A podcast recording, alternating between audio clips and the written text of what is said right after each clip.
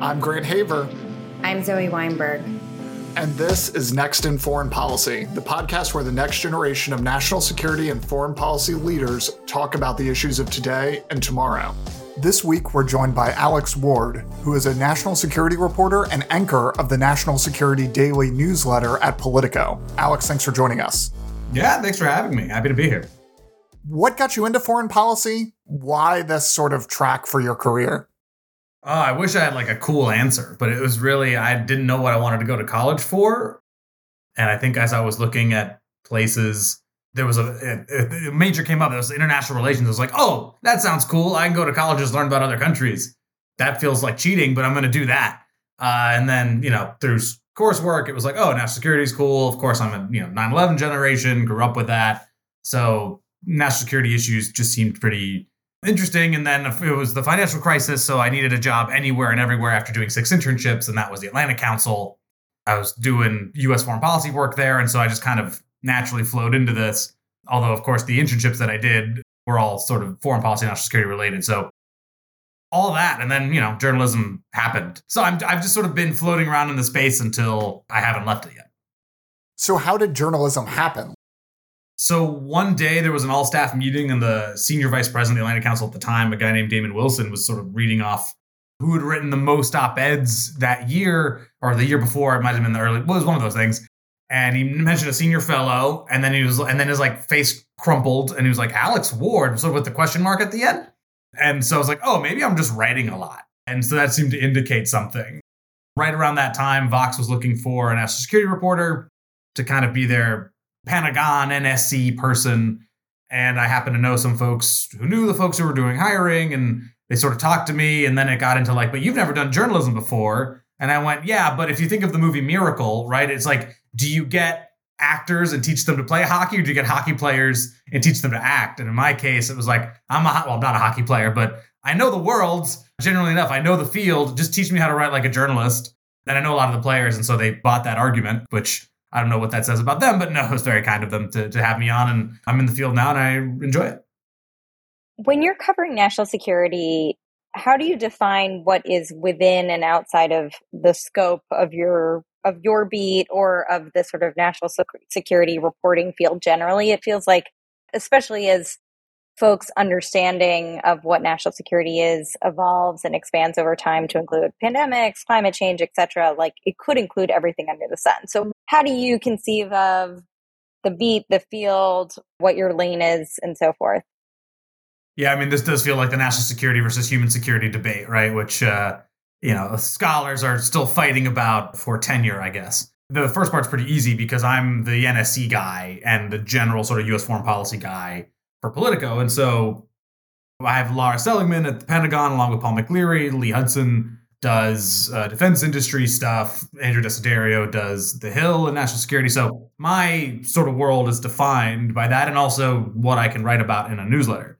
In terms of what sort of encompasses national security, you could go as broad as it is anything that could threaten the, the livelihood and safety of Americans and the American state that seems to me is like venturing into human security, right? Because then we're talking about drinking water, we're talking about electric grids, we're talking about a whole bunch of things. So in my case, this, this is about the policy making apparatus of dealing with the world and the safety of Americans in terms of like that DoD NSC world. Um, it's a not a great definition. I'm not trying to provide one. I'm not an academic, but in terms of what I'm looking at, it is those kinds of things.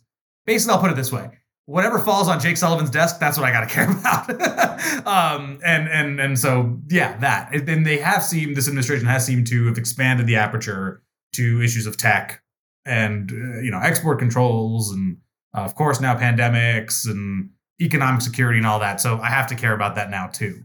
It does feel like they have moved into the bit of uh, a human security realm. Okay, so then on a related note, first of all, I like that whatever hits Jake Sullivan's desk is within your purview. But like you seem to be toggling back on a you know on a daily basis between covering Ukraine and Russia to covering things that are happening in Iran to covering the EU, etc. So how do you mentally and professionally like shift gears and how are you able to cover, cover all of these different regions and issues and keep them straight and and be able to tell those stories effectively in so many places? And are there sort of common threads that make it easy to do so? Well, I'm glad I'm tricking you all and thinking that I'm an expert in these things. Look, I mean, I'm, I'm very open about this. I'm about a mile wide and an inch deep on a lot of issues, and I kind of have to be because my job is to cover a newsletter. So I have to be familiar with a bunch of things. But am I super deep on all of them? No, I, I you know, I, I just can't be. I'm deep on knowing the players in the NSC. I'm deep on knowing what's going on inside the White House. I'm deep on sort of the policymaking apparatus. But on the actual subjects themselves, I'm knowledgeable. Don't get me wrong. I can definitely talk about them smartly but I don't have like the historical knowledge. I don't have a lot of the inside player knowledge. And like that's, I think that's part of the reason why, you know, journalists are kind of notoriously, American journalists, well, I think a lot of journalists are notoriously not perfect at getting, at doing foreign stories. It's because you're not there. You don't know the issue that well. We sort of parachute into them. And so at least I'm open about it, like, because I'm a newsletter guy. I am really good and deep on the apparatus that the US has to make decisions on XYZ countries or issues. On those XYZ issues or countries, again, knowledgeable, but I have to actually dig a little deeper. And so I, am really reliant on my conversations, not with like US officials or anything like that, but with experts. And that's one of my favorite things I learned from my Vox days was you could spend half an hour with an expert who will tell you their entire life's work and like everything you sort of need to know in the Cliff Notes version and so you can get really up to speed. And so I really enjoy talking to experts who, again, will will maybe make move me from an inch to to three inches deep on an issue, but that's better than that. So you're a newsletter guy, as you said. You've done sort of longer form stuff. You've done podcasts. You're now writing a book. What do you think the format of a newsletter has done to the either the way you think about stories or the way you think about writing or what you value in a story? Yeah, I mean, it's really sort of down to its essence.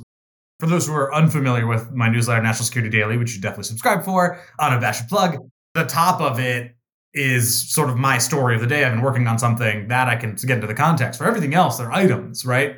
And so those are like 100, 200 words top. So I really have to be judicious about what's important in the story that I'm summarizing, or even in the even if it, I am breaking a bit of news, but it wasn't sort of top worthy what is the main thing I'm trying to get across? And so, you know, I break down stories to, I, I hope, and it's sort of its highest aspiration, I break down stories to their essence. What is the thing you need to take away? I think of the newsletter as like a consumer PDB.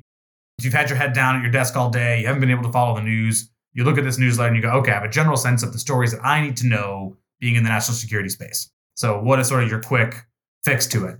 Now, I understand, and I, have I've heard the criticism, and I actually think it's fair that newslettering is sort of anti-journalistic because we don't provide the context necessarily that you need right? Sometimes if you just go for the, the bottom line up front or the lead or the main, main thing you're removing a bit of nuance you're removing a bit of, of the main issues that could matter to that story. My sort of defense of that is newslettering is um, well i am linking to the story that has all of that. So if you do really care read beyond. I am just sort of the snack bite version of it but it is sort of fascinating to me that there is a movement, it looks like in journalism, towards newsletters, not like entirely, right? Newspapers will exist and all that. But I guess I would say the customization of your news. And when you're getting a newsletter, you are not really always, always getting a full bit. So I'm sort of interested in what that means in terms of the consumer down the line. I'm not, I don't have anything smart to say about it, but I am sort of thinking about is this going to be the preferred method in which people get news or they just want the sort of tweet version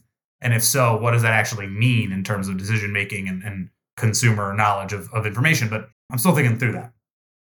Who do you think is the audience for that work? Do you think it's someone who like already knows and is just like, ah, you mentioned Burkina, Burkina Faso today or Burkina Faso. I can never pronounce it right. I already know that they're having troubles and that there was an election or blah, blah, blah, blah, blah. Or do you think of yourself as like, I'm the gateway for someone to go into Politico's deeper work? Well, first, I know you definitely read today's edition because you mentioned the Burkina Faso item. So thank you for doing that. Uh, it's different, right? Because the Politico audience is, I think, generally speaking, a, a pretty informed professional class audience. And so, and on top of that, we're self selecting to national security. So the people who have subscribed to this are probably pretty familiar with the general issues, things going on. That said, I don't imagine, and I've talked to people who are subscribers and they are in DoD or in the NSC or in the private sector and all these places, and they don't know most of the stories that are in the newsletter. Reason being, they can't possibly. Probably the only people who do are like the Jake Sullivans and the Bill Burnses of the world, and I'm not sure they're they're reading it every day, you know? So this is to provide as wide a breadth of information about the key issues that, as I see them, understanding that I don't have, I'm not the BL end all, but as I see them, the key issues facing U.S. foreign policy or global security, or at least even if they're, and I do have a, a tendency and sort of an affinity for there's stuff happening around the world too. Is the violence in Burkina Faso really impacting U.S. foreign policy at this moment? Probably not. If we, you know, if we have to be very honest about it, but it's still important. It's still people. It's still lives. It's still a, a, a nation. We should know. And if there's anything that, or if there's anyone reading the newsletter who might have some way to uh, make the situation better, then I'm glad I put the item in. I don't know if I do. I hope I do. But anyway, so those kinds of things are worth putting in there. So yeah, I think it, you know it's an informed audience. I expect them to know a lot of things. That's why I don't go into a lot of explanatory things. I had to go against my Vox judgments, right? I just kind of go, you probably know this already, so let me just tell you the, the the nugget. But I still try to balance it with, I do want it to be a self-contained. Each item is its own self-contained item. So even if you don't have the whole backstory, a la Vox, you'll at least when you read the item go, I have that information. I can go about my day and speak about it intelligently how is covering national security different in the Biden administration than it was in the Trump administration? Very different. So, boy. Take us behind so, the scenes. I mean, look, give us all the dirt. It is, it is, you'll be, look, I'll put it, I think it is easier to cover a Republican administration than a Democratic administration, just generally speaking, for the main reason that right leaning folks tend, you know, say the media is liberal and, and there's a bias. That's a whole separate philosophical argument. But because of that, if they see you as a fair journalist, they'll work with you because you're, they, you're not one of the bad ones. Democrats, because also of this argument, uh, or left leaning folks think that you work for them in some way or you're their pal. And so when you write a story that is somewhat critical, they're like, what?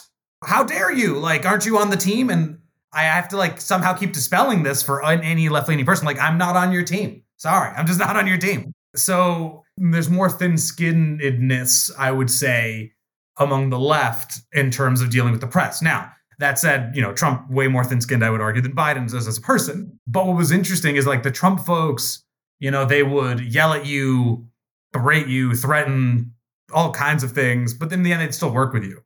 Biden's folks just like shut you out or don't talk to you and they're very quiet and they're very strategic in the way that they like a lot of the, the news that we're all getting is sort of leaks. I'm not uh, strategic leaks that they are putting out. I'm not saying that reporters aren't getting leaks, aren't doing good work, aren't doing the runaround, but this is a very tight knit, closed administration. So a lot of good stuff isn't getting out sort of through the normal reporter finds out good things channels. So it's a whole different world. And uh, and look, the, the Trump years were also just kind of like for a policy guy like myself and, and, an apparatus guy, like there was no apparatus, there was no policymaking process. It was like Trump tweeted and that was the thing. And so what was interesting is, all right, Trump makes this decision out of God knows for what reason, and you have to sort of how are they retrofitting that? Whereas here, you can at least sort of follow, okay, well, they're having meetings and meetings and meetings and meetings and meetings and meetings. So why aren't they putting it out? There must be some sort of reason why they aren't putting it out. Or why are they having an interminable meetings? it's definitely less exciting. but there's no question that like we aren't living in exciting times either way.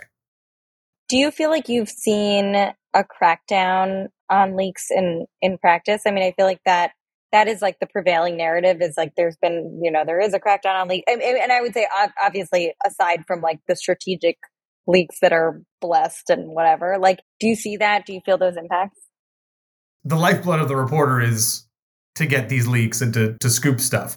my team are they're a team of friends, right? They're all loyal to each other. They all know each other from the Obama years or from like group counseling during the Trump years. So they just like they don't want to rat on each other. They don't want to hurt their friends. The Trump years, of course, they all didn't really like each other, so they had no problems kind of uh, fighting in you know knife fighting in the press. So that that I sort of feel right is in and on top of that, like I could you know I've quoted Jake Sullivan in stories during the Trump years. I quote a lot of the people that are in uh, the Biden administration now. I have their numbers, they have mine, but you know, there's a firewall now.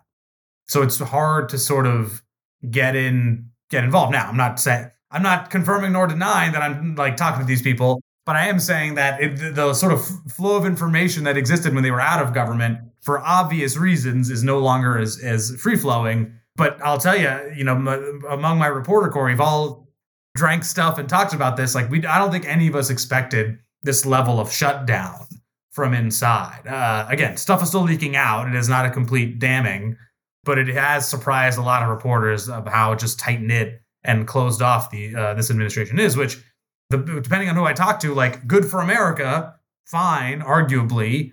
I would argue it's not always the best, but either way, but definitely bad for sort of our profession. So we've gotten, I think, a lot more creative, honestly, at least I feel like I have, in bank shotting and finding ways in um, instead of just kind of going to the normals. So why don't you think it's good that they're tight-lipped? Other than, of course, like you want to break a bunch of news, you want everyone to read the newsletter.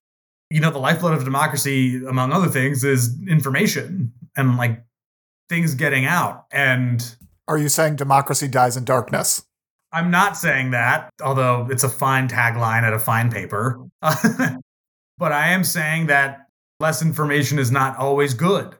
And I do think that this administration, on top of that, leaves a lot of points on the board by not sharing. And or when you go to them and like, it's very clear that something went wrong or something has gone right, they still don't necessarily want to give a backstory. They still don't want to provide their thinking or how they got there. They're just kind of like, well, it was a whole of government approach, and we worked with allies and partners in order to uphold the liberal international order to make sure that democracies can deliver against autocracies. It's like, well, what what are we talking? Like, well, this isn't even a discussion. And, I, am I'm, I'm willing to say that in reporting for for my book here on Biden's first year foreign policy, you know, I was granted some deep background interviews, which is very normal occurrence, and like it was just talking points still, like in a deep background setting. And so part of me just kind of like, all right, it's just this is where you guys are at.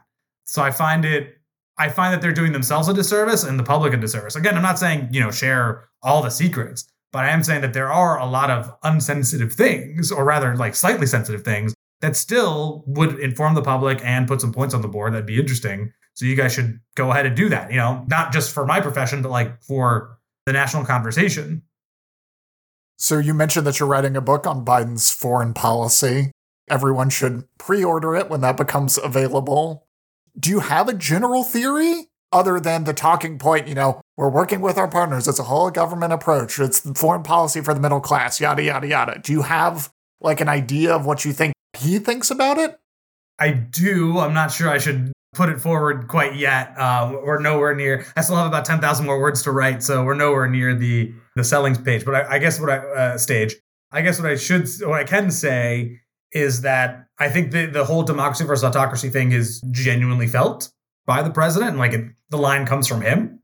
This was not a Jake written line or a, I should say, Jake Sullivan line or a, a Secretary Blinken line. This is how Biden feels about the situation.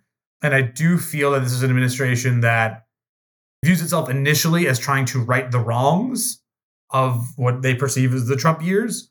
And then in sort of a, a I guess I could put it this way, like if US foreign policy were software, like update it for the 21st century. So to include trade, economics, etc. Basically give it a modern facelift and reboot.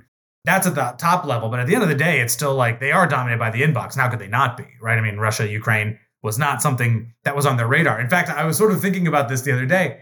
So September 2021, right? So the month before like the US gets that first intel that this is really starting to happen and the buildup is really sort of kicking off like, do you remember talking about Ukraine and Russia at all? No. I mean, I, I you know I broke the AUKUS story. We were talking about AUKUS in France for a while. Biden went to UNGA. I just looked at re-looked at his 2021 speech. Russia and Ukraine were not featured at all in that speech. Like not the words themselves. So like even the month before, it just wasn't a thing.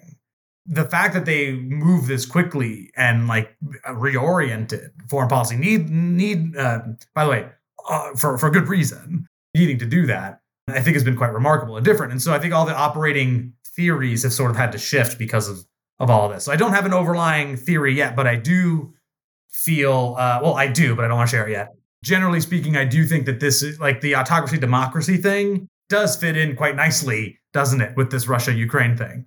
Um, so it is. I still feel, of course, that the administration would have been uh, as robust and forward leaning on this issue without that sort of framing. But I think the framing unintentionally gives it a bit of an intellectual heft and even undercurrent. And like, this is a fight not only between Russia and Ukraine, but for a democratic country, small d, and uh, and an autocratic one. So we were talking about this a little bit earlier with regards to like you know who's the audience, etc.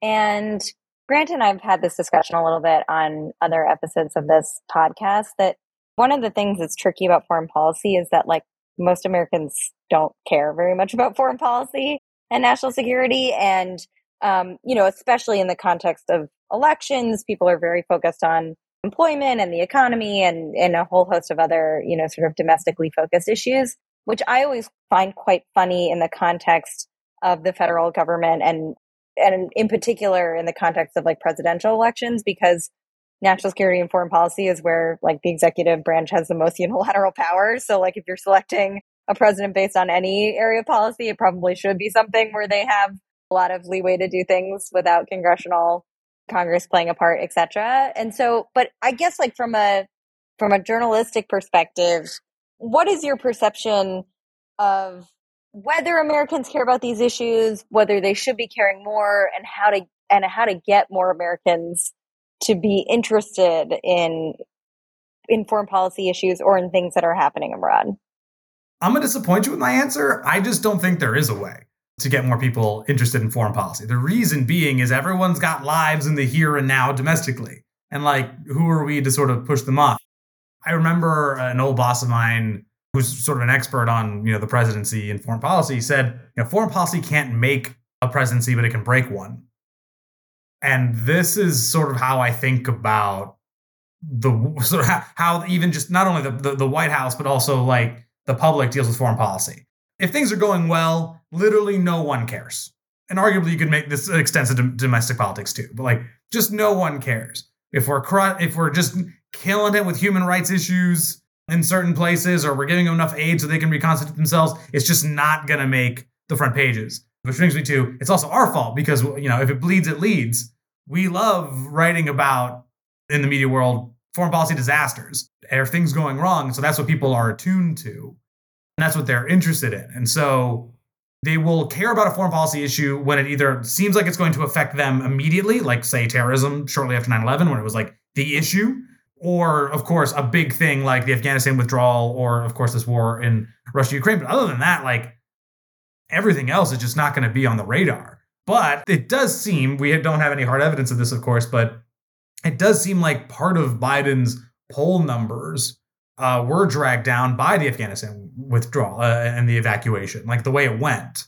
Um, it's hard to know, but it but it does seem there seems to be a bit of a correlate. Like they happened around the same time and stayed low for a while, didn't really come back up until after a bit had moved on. Of course, there were other things happening, correlation, causation. I'm, I'm, I'm hearing my stats teachers in my head, but you know, I I think that that's when the public really tunes in when things are bad, and then it's about how does the president respond, good or not. But to care about foreign policy sort of generally, like I, I got to be honest, uh, I'm a little pessimistic about you know if there are ways that could increase. Although if I have any optimism, it would be that you know the, like the rise of K-pop and K-culture, and you know the fact that there are foreign films that are getting more recognition and and foreign bands and, and stuff like that. Like maybe that's just getting people interested in things around the world a bit more. But I think at the end of the day, you're still going to care about you know what, what Biden would call kitchen table issues. It's just still going to be domestic economy. But but I'm with you in the general point. Like I've talked about this with my fellow national security reporters. Like if you're if you care about a president and an election,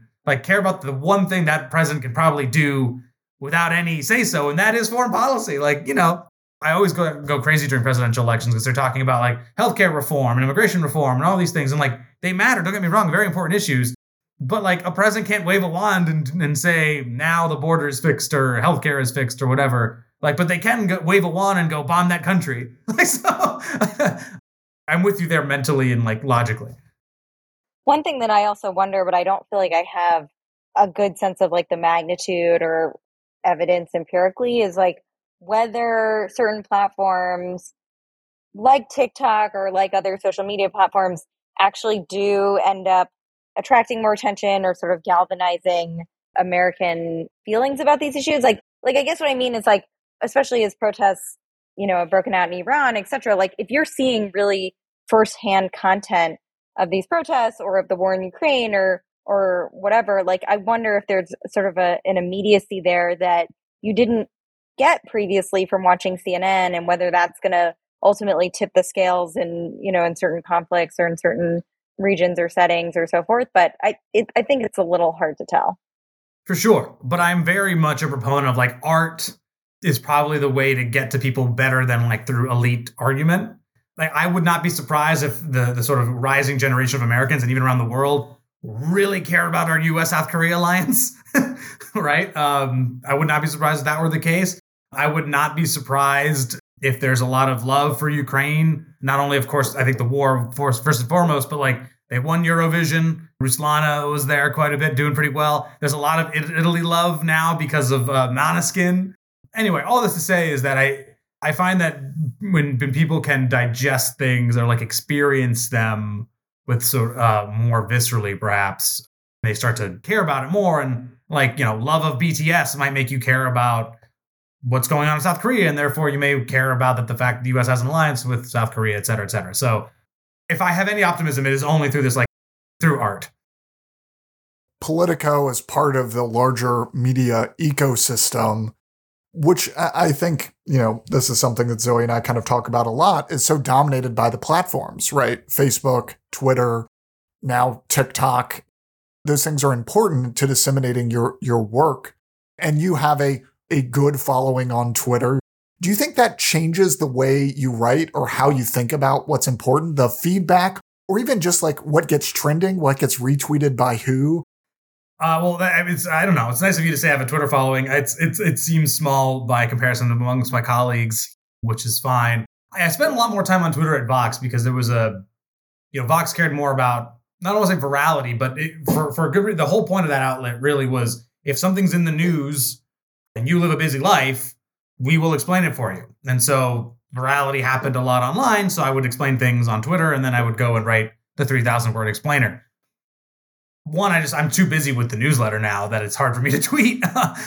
unless I have something to add to the debate or unless I have a funny joke to tell, which I, well, rather I think is funny, but no one else does, then I'll put it on Twitter.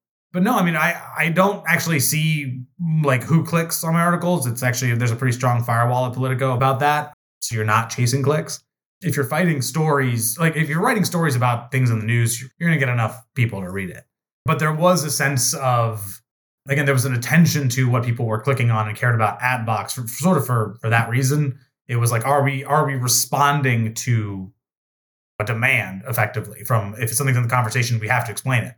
We don't really have that at Politico. It's just it is news, therefore write the news. I'm not looking for retweets in my articles my leads just aren't hot enough. Uh, like I could lean into polemic, and I know some reporters do. It's just it's not my style. What's your favorite topic or area to cover?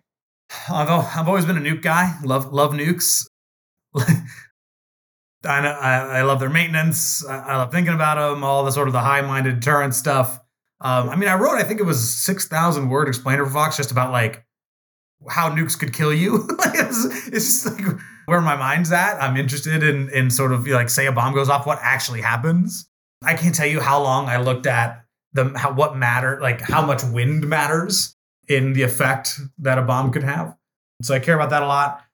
When I was reading books like from Fred Kaplan, who I you know as a reporter I, I like a lot, he writes books um, kind of about like the history of national security ideas like um, you know Wizards of Armageddon, which is about sort of nuclear use, The Insurgents, which is about like how counterinsurgency became sort of a, a big thing during Afghanistan and Iraq, and I'm interested in that. So I, this isn't a perfectly specific answer, but I really enjoy figuring out like how did an idea or a policy come to be? What were the arguments? Who was pushing for what?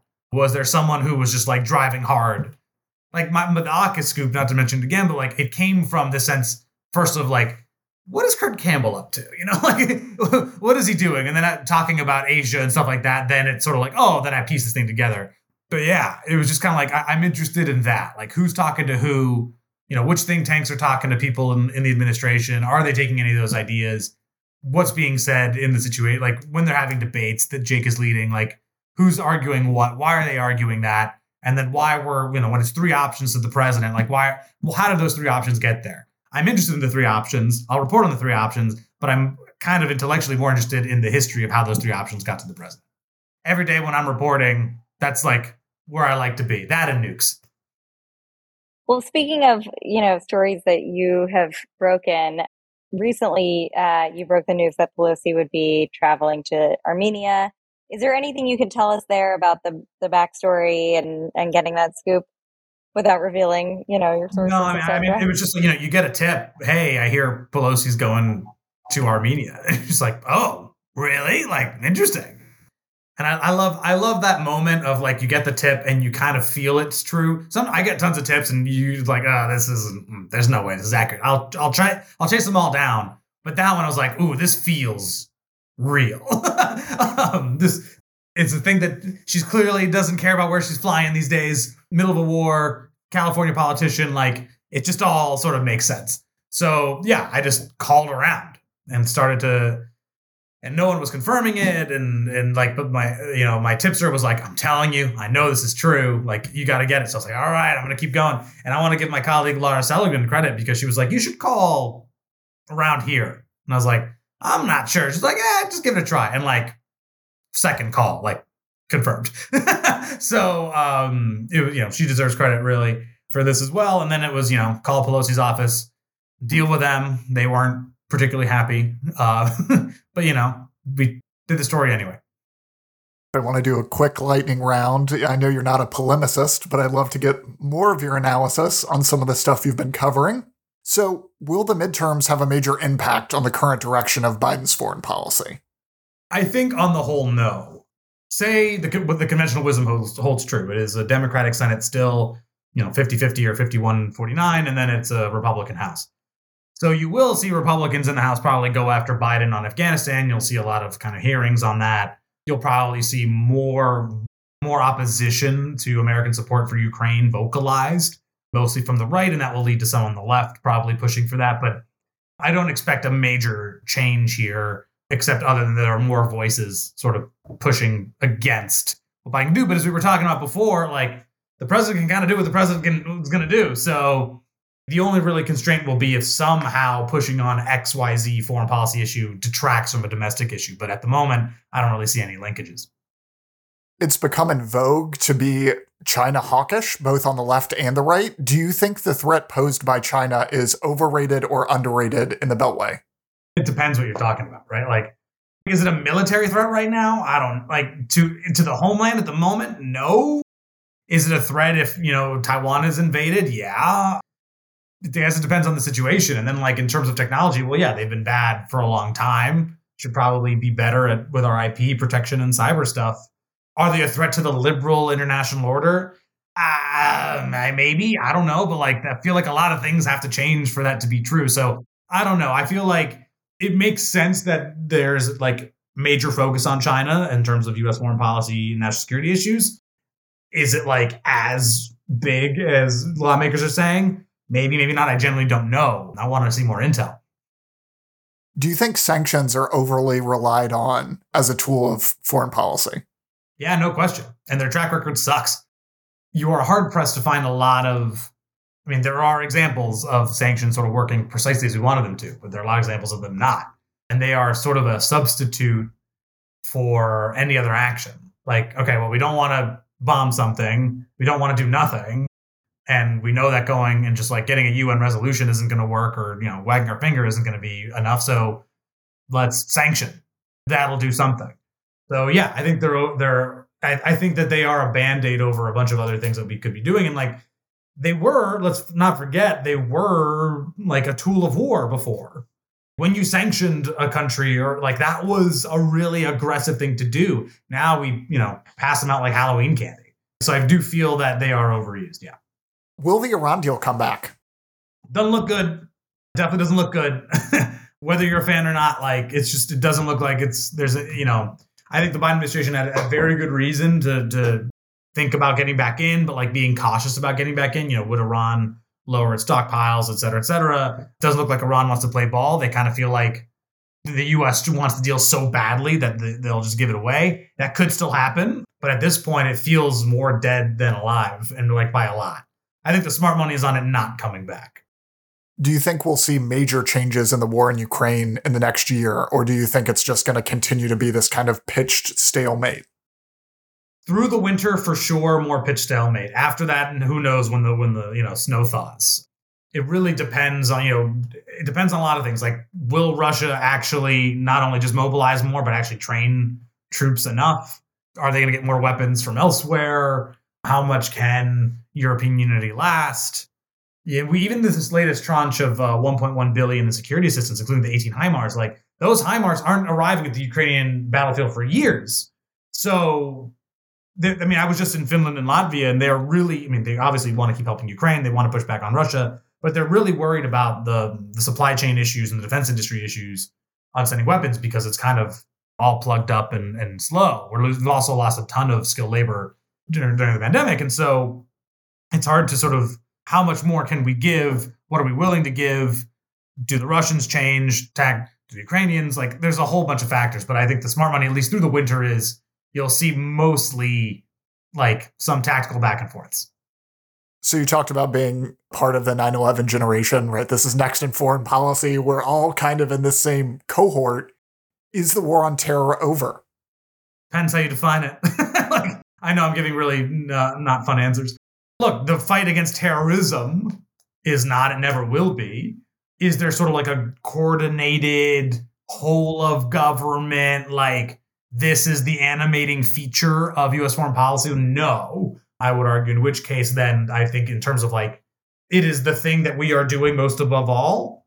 No, I think that in that, in that case, then it is over. But we will always be looking for terrorists to drone. In that sense, it is not over. Who's your favorite national security journalist to read? There's so many good ones. Um, oh God, I don't have a favorite. So give us a couple. I will. Uh, Robbie Gramer, well, the whole foreign policy team, Amy Mackinnon, Jack Detch, Robbie Gramer, they're all excellent. Thomas Gibbons Neff, the New York Times, I think is really good. I read pretty much anything he writes. Karen DeYoung at the Post, Shane Harris at the Post, John Hudson at the Post, Julian Borger at uh, the Guardian, Demi Sevastopoulos at the Financial Times on China stuff. Um, every single one of my colleagues at Politico, not to you know, not to forget them. Paul McCleary, Lara Seligman, Andrew Desiderio, Connor O'Brien, Maggie Miller. I'm going to forget somebody. It's going it's to bother me. You sound like you're at the Oscars. I mean, yeah, I, yeah, I should. Good. That's I, a good list. Yeah, it's no. I mean, there's like I'm I'm actually genuinely like I know this will sound uh, sappy. Oh God, Natasha Bertrand, Katie Bo um, Tara Copp. Anyway, uh, so many people. This will sound sappy, but like it is a genuinely great cohort of reporters. Like the national security folks like they like each other. We actually support each other. I remember when I went into the, the like the Pentagon, and there was just like as I when I started Vox, I was basically the Pentagon reporter first, and there was like a camaraderie. People were helping each other all the time, and I've I've sort of liked being that. And the fact that I get to sort of like report alongside these folks is really kind of an honor. So I, I appreciate that they still have me around and let me write. But I've definitely forgotten folks. I promise you, if I haven't mentioned your name, like I'm thinking about you right now. You are all great how far will the U.S. men's national team make it at the World Cup? Oh man! All right, now I hope this is the hope this is the rest of the podcast. So it's good that we call the U.S. men's national team. The women's team we just need to call the U.S. national team. Like we used to do it the opposite way. The ones that win don't need the modifier. So that's that's the how I feel. Okay, so there we go. The latest games against uh, Japan and Saudi Arabia were atrocious. They sucked. The Saudi game was awful. They were so so bad like which is upsetting because and like this is so normal for us the the US men's national team like this is the best generation of players they've arguably ever had and they're young and they're good it's like Belgium like 10 years ago so they should even though their group is kind of hard you would argue that they should at least get out of the group stage and probably win a round of 16 and then after the quarterfinals and beyond like whatever happens happens they should talent wise arguably be enough to get there. They just haven't gelled, and there are some injuries. So, I mean, their group is what? It's Wales, it's England, and Iran. They should beat Iran, should being the operative word. England, I think you can, it's fine if that's a loss. Like, you'd expect that. Wales is the game that, like, if all sort of goes to corner, like, that should be the game. That's the tilting game. You can beat Wales. They're a decent team. I mean, Gareth Bale somehow always seems to come alive when he plays for that team but like you do have the talent to put to beat Wales 2-1 or something like that. So I but I think I'm going to bet on them not making it through. I bet it's going to be England Wales that make it through. Although I would love to see them because they do have the talent to get to the quarterfinals at least, but I it's just not looking good. So, final question What's your cocktail of choice and where do you like to drink it? Oh, it's a great question. I should start asking that of people. I said in the first edition of Drinks with NatSec Daily, uh, I'm a Moscow Mule guy. I get, although I think now we have to call them Kiev Mules. I think this is a Freedom Fry situation, whatever we're gonna call vodka and ginger beer and lime juice, like that's in a copper cup. That's that's the drink. Beer also is delicious. Any kind of beer, I'll drink it. Other than porters, IPAs, the IPA love astounds me. I do not get it. It's bitter and gross. Stop drinking it. But anyway, uh, I don't know, front porch or just any restaurant. Like I don't know. I'm I'm just kind of like a. As long as I have a drink, I'm fine. Uh, I don't really care where I am. So, with that, let's move on to our final segment where we each talk about something that's in the news, either politically or culturally. I'll kick us off this week. I wanted to heartily recommend The Bear on Hulu. It's a show about a chef who inherited his family's restaurant after the suicide of his brother. It covers a lot of things from day to day restaurant life to addiction in just eight episodes. Other than just to watch the show, my recommendation is to watch the final two episodes back to back. I think they just fit together really well. I think the frenetic pace of one of the episodes and the killer monologue in the other episode are just like perfectly gelled and a great way to spend a couple hours. But be warned if you worked in a restaurant, you will have flashbacks. Zoe, what are you following this week? I want to second your recommendation of the bear. Great show. And as a foodie, I like loved every second of it. What am I following? On a more sober note, as uh, Iranian protests have picked up in recent weeks, there's been some interesting data that shows uh, the ways in which Iranian citizens are now heavily relying on tools designed to circumvent internet shutdowns. The Iranian government, I mean, this is not new, but especially in recent weeks, has been systematically blocking access to the internet writ large, as well as blocking specific messaging platforms, you know, things like WhatsApp, etc., as well as social media sites and so forth. And so the demand in Iran now for VPNs is up something like 3000%, which I think just shows level of suppression and also desire for folks on the ground to get information out into the world. Alex, bring us home. What are you following this week? Well, I will third the bear. As someone who worked in a restaurant for a long time, definitely had like a lot of anxiety uh, watching it. And I think with Jon Bernthal in moments is great, and the single shot scene was excellent. Uh, a whole episode was excellent. Do check out the Iranian protest. Follow up on that. It's an important news issue. I'm gonna stick with soccer. I'll stick with the World Cup, but uh, I'll try to make it foreign policy related. It's in Qatar this year, uh, which isn't great because it is. They've used a lot of forced labor to make the stadiums. Looks like people have died and a lot of human rights violations to create the tournament. And it is also just the latest and greatest example of sports washing, in which autocratic regimes do glitzy things to make you like them. Think China 2008 Olympics and the that opening ceremony that we still think about with the drums. Saudi Arabia, uh, the, their sovereign wealth fund buying Newcastle, a team in the Premier League, where the chairman of that sovereign wealth fund just so happens to be Crown Prince Mohammed bin Salman. There is a trend, even you know, growing and growing and growing, and more out in the open of sports washing that we really need to be wary of. I know all the bad stuff that happened um, leading up to this World Cup. I'm still going to watch it. Unfor- like it's just it's a thing. That's the power of the World Cup and of the game is just like you know all the bad stuff and you're still going to watch it. But that said, do keep in mind that there are some bad forces trying to trick you and like pull the wool over your eyes with these glitzy events. So just be mindful of that as you watch them. But overall, I mean, try to enjoy the tournament as much as you can, which is which will be starting in November. And I would bet at this point, I'll put a marker down publicly. I think Argentina takes it and Messi gets his first World Cup. Bold prediction. I like what Denmark did with their kits to protest uh, yeah. the the World Cup. I, I, mean, obviously you can't not go, but I, I do think it's important to to remember the human rights violations and all the other stuff that Qatar does. It's not great. But with that, thanks for joining us. Next in Foreign Policy is produced in cooperation with Foreign Policy for America's Next Gen Initiative and is a proud member of the DSR network. Please be sure to rate, review, and subscribe so that more people can find the show. You can follow me online at Grant Haver, follow Zoe at Z Weinberg, and follow Alex at Alex B. Ward or at his newsletter, NatSec Daily from Politico.